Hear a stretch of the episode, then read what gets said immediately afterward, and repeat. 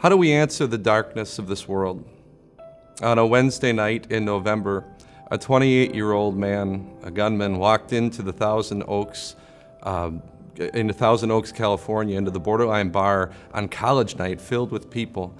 He ended 12 lives before taking his own. Unfortunately, that's nothing new. In this country alone, there's an average of one mass shooting per day. It's a sad illustration of the Bible's um, compar- comparison between grass and the fragility of human lives. Um, our lives are like grass. Uh, you mow your lawn one day, and the grass clippings in the driveway are green. The next day, they're brown. We are like grass, but we're not grass. There is something good and godly about the anger over something like the Thousand Oaks shooting because God is angry. But it's not just with mass shooters that God is angry. This is what Moses says in Psalm 90. He says, If only we knew the power of your anger, your wrath is as great as the fear that is due you. I mean, just, just think of it. If only we knew how God, angry God was when you clicked that website that made someone's daughter God's daughter do unspeakable things. If only we knew God's anger because he sees the tears that your high school friend still cries. If only we knew God's anger over the people who, who heard the, the, the hurt and the pain and the rage of that shooter, but said nothing. Your wrath is as great as the fear that is due you. Just try to picture that. Now add up all of the all of the praise and worship and song that our world owes to a God for his perfect love. Could you count it all up? His anger is no less. That's terrifying. I, I don't know what to do with that.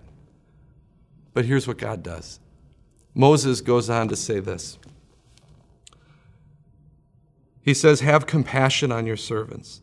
Satisfy us in the morning with your unfailing love, that we may sing for joy and be glad all our days. His answer is that he loves us.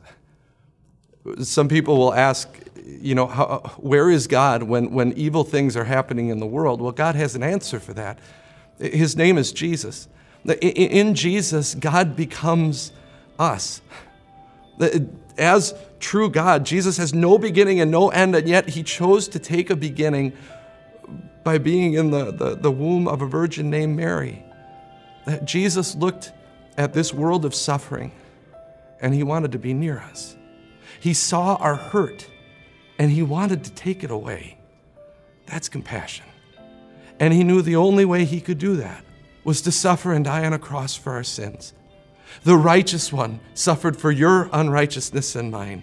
That Jesus was judged guilty so that you would be judged innocent. And as hard as it is, and as much as it breaks our hearts and God's, God allows sinful people to do sinful things all the way up until the day when He comes again, because He wants us to hear about our forgiveness and live. That's God's answer to the darkness. Let's pray. Dear Jesus, teach us your anger over sin, but also your unfailing love by taking it away. Use us to reflect that love in a dark world. Amen.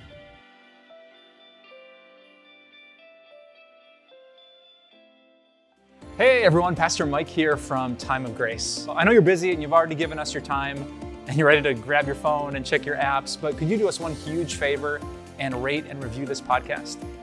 Because the more of you that rate and review, the more people who will hear about Jesus, and the more people that hear about Jesus, the better life gets with God. So thanks for taking some time. We pray you have a blessed day, and we'll talk to you soon.